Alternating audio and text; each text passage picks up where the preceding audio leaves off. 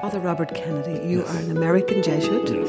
and you are also a Zen Buddhist teacher. You're a Roshi. Yes. Can you tell me how that came to pass? Well, with the Jesuits, I this was long before Vatican II when I was very young, and I went to a Jesuit school and was swept up into the spirit of the times when young people went into religious life, and I joined the Jesuits. And uh, then after studies, I volunteered for Japan. They were asking for volunteers, so I said I volunteer, and that was it. Off I went to Japan. And I was a very young 25 at that time. You know, I entered when I was 18. And uh, so that's how it that's how it happened. They just asked for volunteers and I went. Yeah, but you didn't have to become a Buddhist. They didn't send you there to become a Buddhist. Well, I didn't intend to do that at all. In fact, when I first went to Japan, I uh, knew nothing of the Buddhists.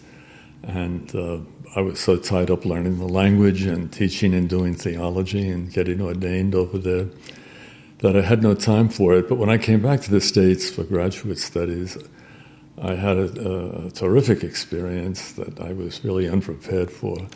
And uh, that made me reach back to the Buddhist that I had ignored all those years. And I don't know why I did that, I can't explain it. But I started sitting, which I knew they did. And one thing led to another. I kept at it, and then people wanted to sit with me. So gradually there was a group of us. And then in my first sabbatical from St. Peter's uh, College, which I was teaching, I went back to Japan to try to um, have a deeper understanding of Buddhism. And the Jesuits there introduced me to Yamada Roshi, who I had a wonderful experience with him. And then I just kept at it. And I came back to the States. I studied with Maezumi Roshi in Los Angeles, and then Glassman Roshi in New York. And Glassman Roshi was the one that made me a Zen teacher. I think this is a tremendous thing in Buddhism that uh, they could make a non Buddhist one of their teachers. They have a saying that Buddhism must leave Buddhism itself to enter the field of blessing. And that the Buddhists are quite ready to drop the Buddhist aspect of their lives wherever truth takes them. There's nothing they have to defend or hold on to.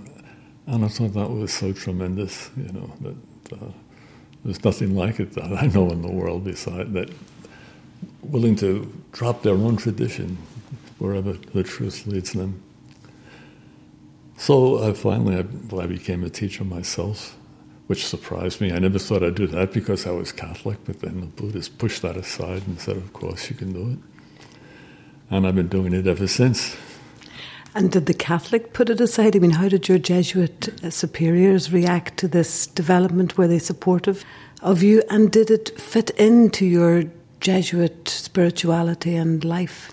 Well, there's a couple of questions there. Yeah. The first was the uh, the Jesuits, of course, were completely for this. The Holy Father has urged us to do interfaith work, and uh, the Jesuits, of course, support this from the very beginning. We were doing interfaith work uh, from the time of the, you know, Xavier in the 16th century who went to Japan.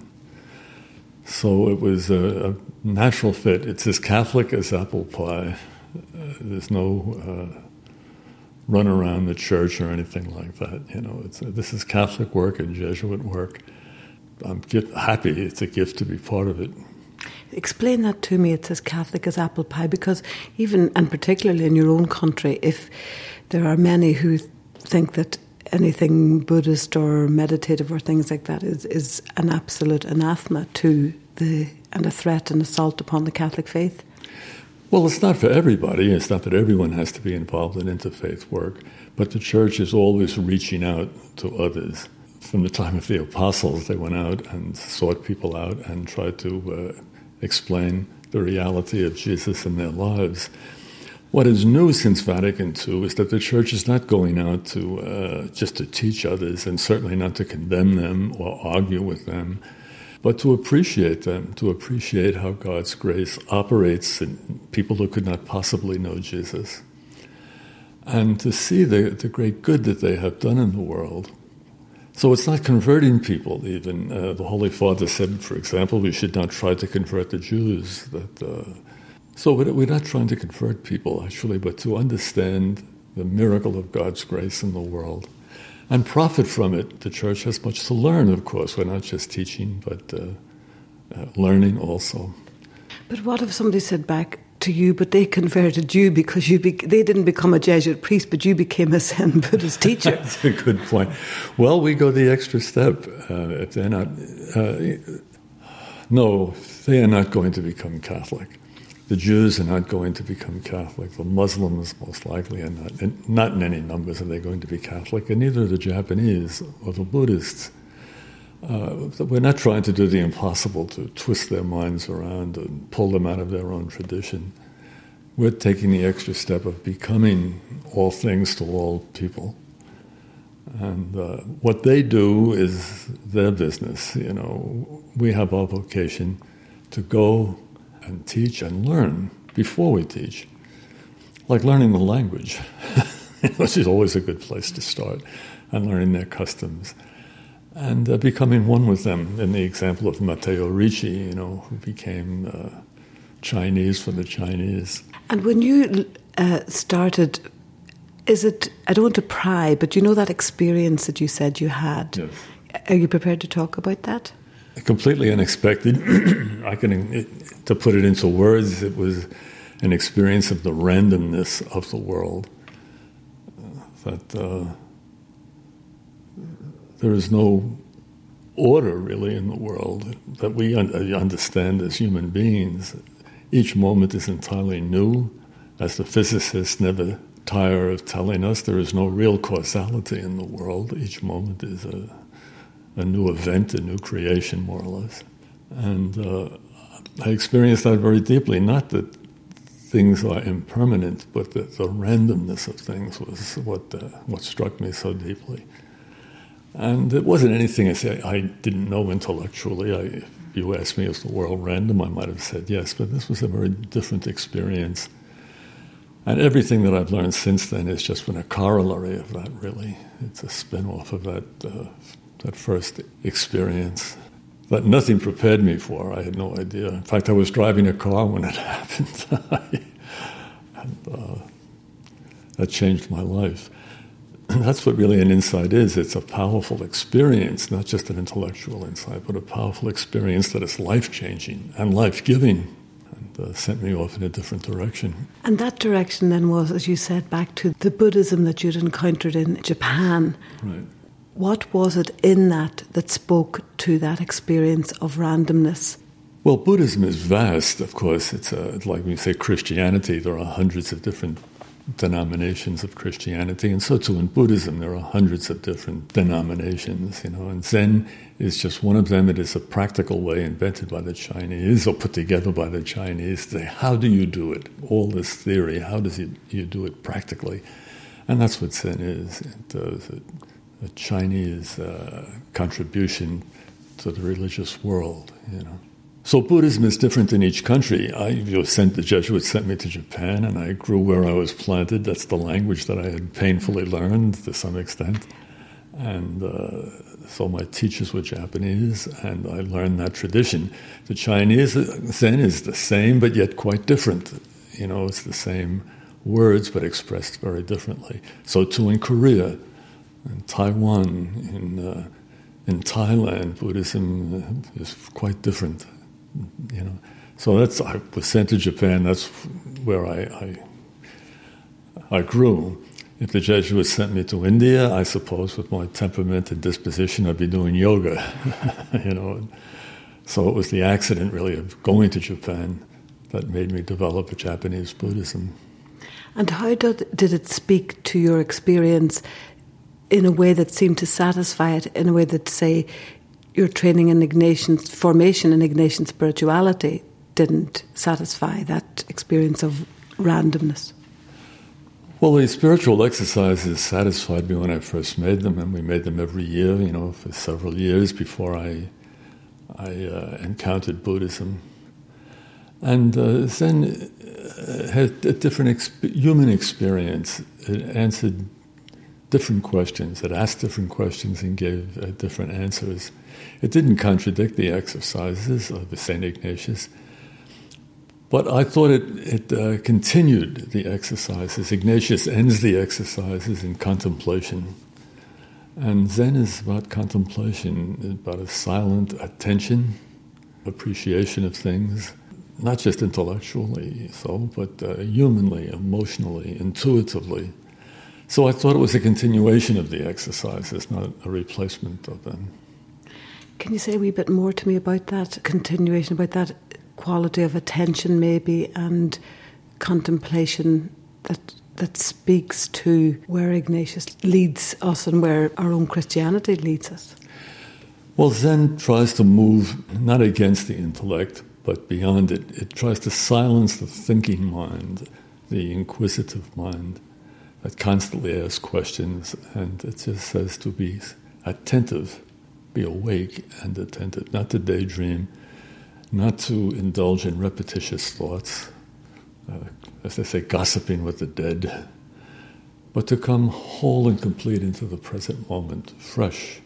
When God defines God's self in the book of Revelations, he says, Behold, I make all things new. And the physicists are saying that, you know, that each moment is entirely new. And uh, well, one moment replaces the next moment, it's not caused by previous moment.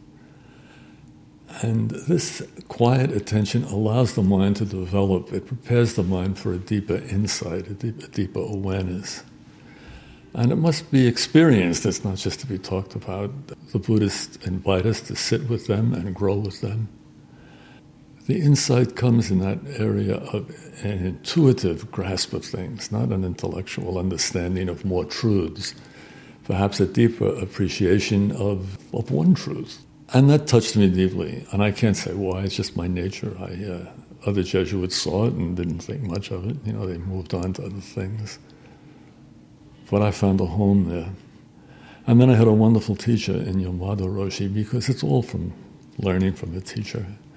And he was a wonderful man. He was a layman, a father, and a grandfather. He had no vows. There were no perpetual vows in Buddhism how could you have perpetual vows in a constantly changing world, you know? And uh, it was his personality, too. He said, I don't want to make you a Buddhist. I want to empty you in imitation of your Lord Jesus Christ who emptied himself. And that one experience, that teaching, opened the, the, everything to me, you know. I could accept the whole Buddhist uh, tradition and experience without denying anything, not denying my faith or my Jesuit life. It was uh, just a new way of looking at the world, which, by the way, corresponds to modern physics. The Dalai Lama said if modern physics and Buddhism disagreed, he would go with modern physics. The glory of Buddhism is that they hit upon this understanding of uh, no self and no causality and that the world we see as a construction of our own minds, that they put this together without any help from modern science. You know, they just sat down and saw through things, and uh, it's a great help to the whole world. You talk about the kenosis there, the, the self emptying of, of right. Jesus Christ, and that your teacher wanted you to have that. As a Jesuit, you are a contemplative in action. Yes. And I mean, I know Buddhism is not, nor is Christianity, about sitting around and saying, well, I'm stuck in the eternal now, and there's not much point if there's no causality in doing things. I mean, we have to live right. in a world where, like it or not, things do, even though physics may tell us one thing. If I hit my toe, it's sore, and I have to go and get a That's plaster, right. and you know, this is the world we live in. So, how do you relate the two of those? Well, there's a wonderful Zen teaching that says we must pay attention to causality, even though, you know, on one level we see that uh, one thing does not simply cause another. We have to pay attention to it, and otherwise people get, get hurt, you know. So there's the, the practical living in the world.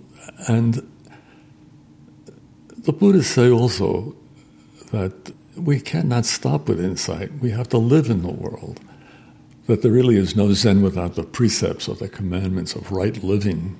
Therefore, it's not a withdrawal in any sense. It just tries to have a deeper understanding of the world so that we're not repeating religious platitudes, you know, but have a deeper grasp of ourselves and be a conduit for others to have a, a deeper insight into life. In that sense, Buddhism is not a religion, it is a, a very practical way of living. There is no transcendence in Buddhism. They say the Buddha came to an understanding that everything is conditioned, nothing is unconditioned. Everything is conditioned in, in this world. They don't go beyond this world. About God, they just say nothing. They have nothing to say. It's, they just deal with human experience here and now. It's not about faith. Therefore, it doesn't contradict faith. It's just about uh, how you see the world. That's the question teachers ask a student How do you see the world? Do you see it as something question. purely objective, or do you really see it as something that the mind, uh, to some extent, creates? We co create our own world.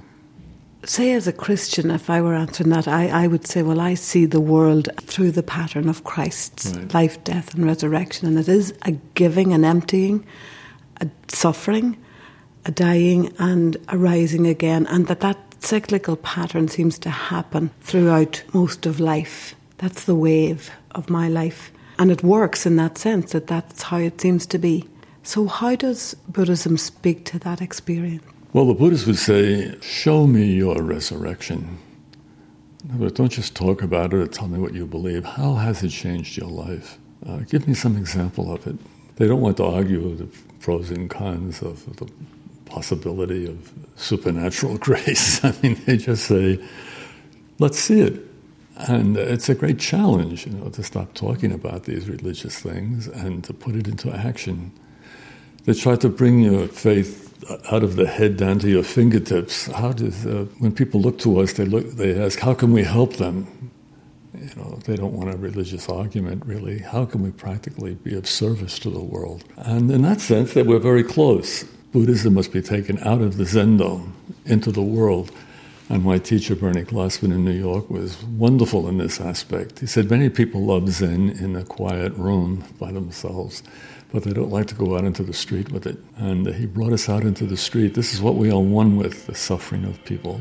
And that was a shock to a lot of people who, again, liked the uh, artistic atmosphere of Zendo, you know, but they didn't like going out in the street. And uh, I didn't either. And, but, you know, my teacher went, I went with him. And uh, it's a different world. You see the police differently. You you see shelters differently. You know. Can you explain that? Well, we couldn't bring money with us. We had to beg for money, so we'd be able to go into McDonald's and buy a cup of coffee and use the toilet, maybe. And, uh, I found that difficult. I had to laugh at myself that how much of my life was to avoid ever being in such a helpless experience, you know, and uh, enduring the looks of uh, contempt or disdain that people have, you know, standing there begging. And, uh, so you learn a lot about yourself in such a circumstance.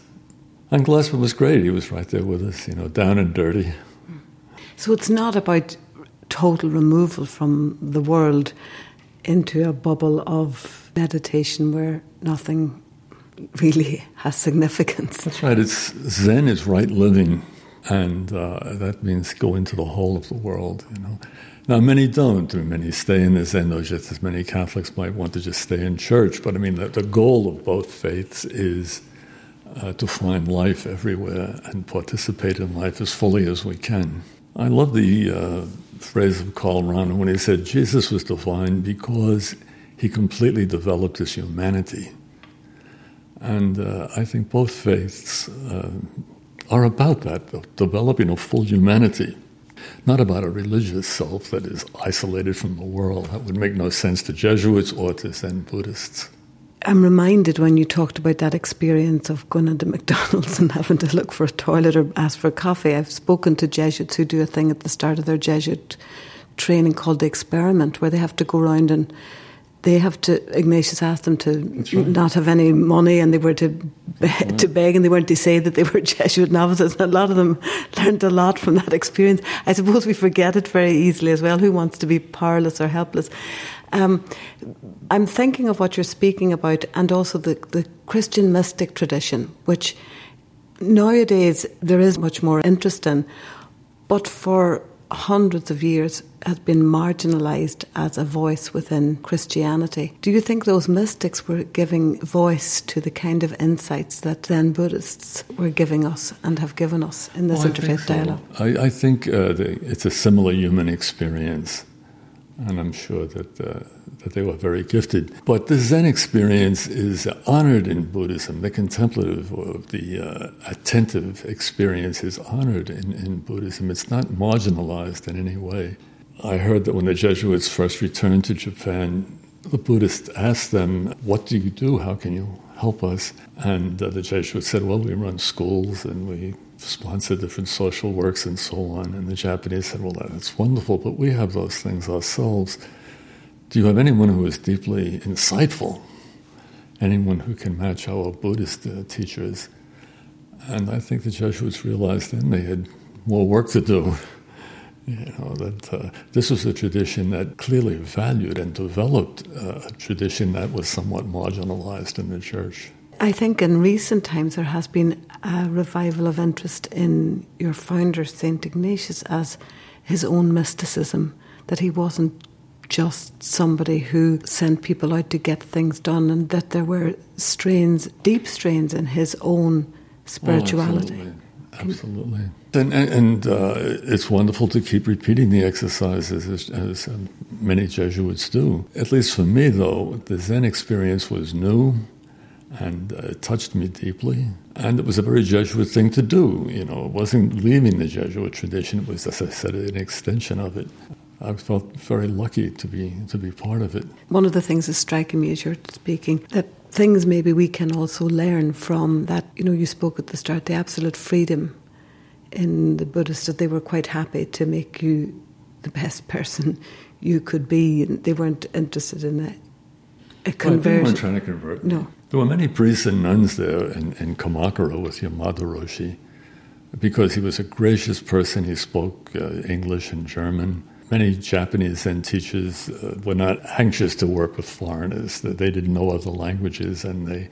Uh, but he was open to us, and there were many priests. Uh, Jaeger was one of them. Uh, Kathleen Riley, uh, you know, became wonderful Zen teachers and came out of that tradition of Yamada Roshi. It was wonderful. The Buddhists have spent, you know, centuries helping people to grow in the contemplative life. There are hundreds of uh, what they call koans or public cases where a student is challenged to present his insight and to, uh, to see more clearly what the Buddhists mean by emptiness or non self or whatever. Literally hundreds of these. Uh, and day after day, you work with the teacher. He tries to refine your insight and correct it and develop it doesn't happen so often in the church, at least as I understand my experience in the church. And I thought that was wonderful to meet people who took this so seriously and developed it into a fine art to move the human spirit along to a, a, I won't say a greater depth, but moved it along.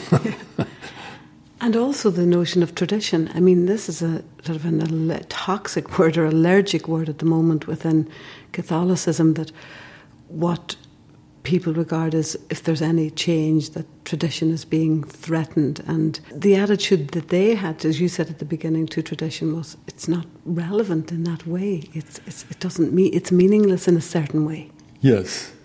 Yes it is.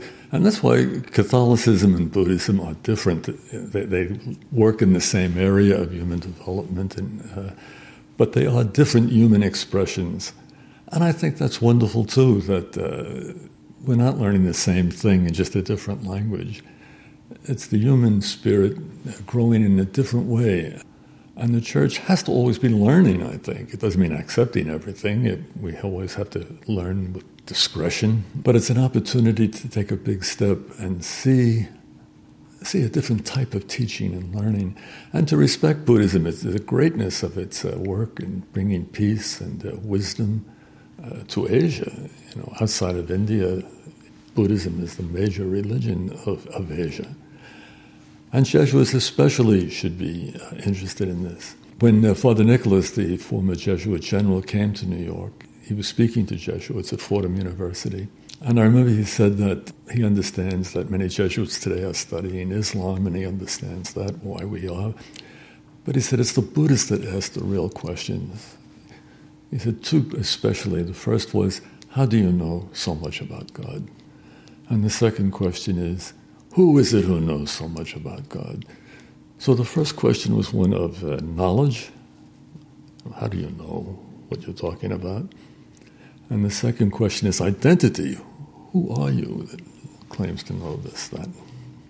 And he said this was especially Jesuit work, that our life and training prepared us to do this, where other priests perhaps had different training and different work to do. And I thought that was really wonderful. You know, basic question, knowledge and identity. That's where Buddhism challenges us. It's not arguing about ceremonies or some theory things. How do you know so much? And who is it who knows so much? And uh, Buddhism swims in that, uh, in that world.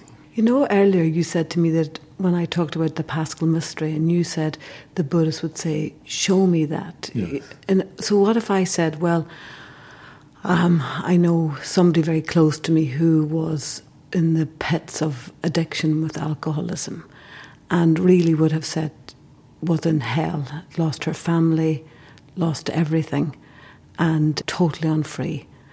And then she pulled her life together yes. through a massive experience of mm-hmm. that even in that depth somehow she was worth or loved by something yes.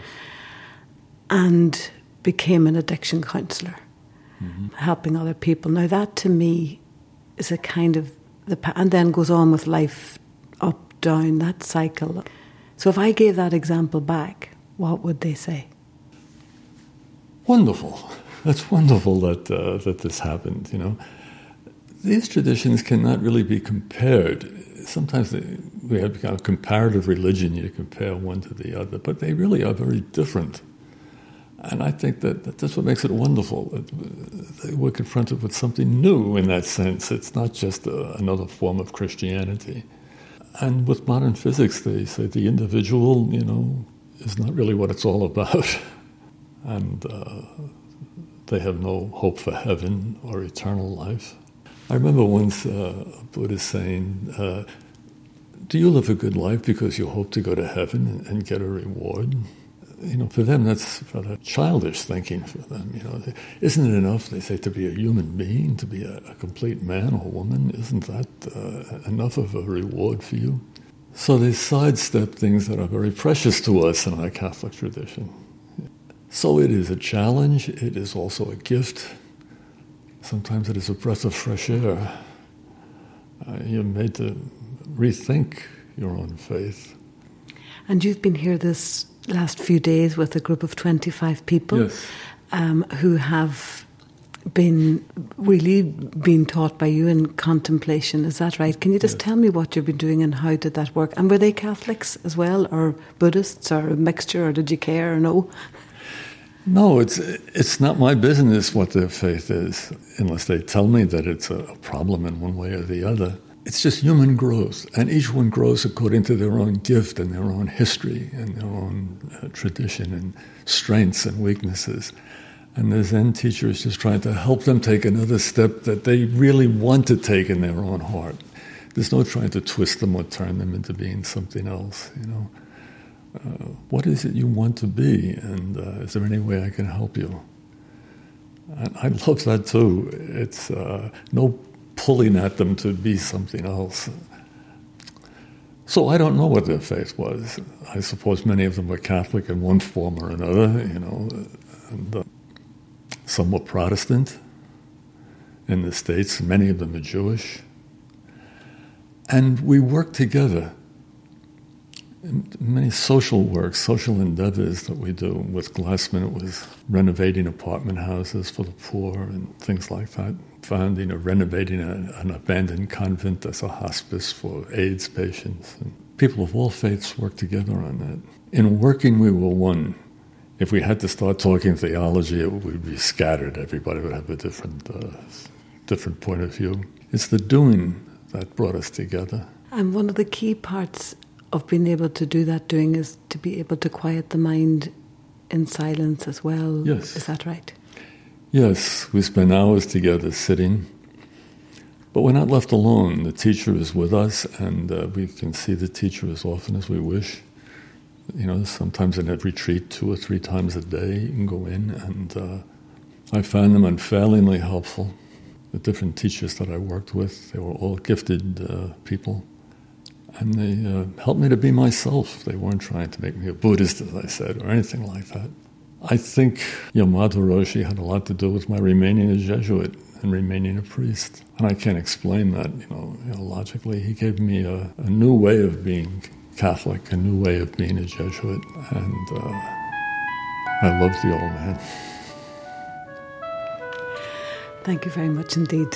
Thank it was a pleasure talking Thank to you. you.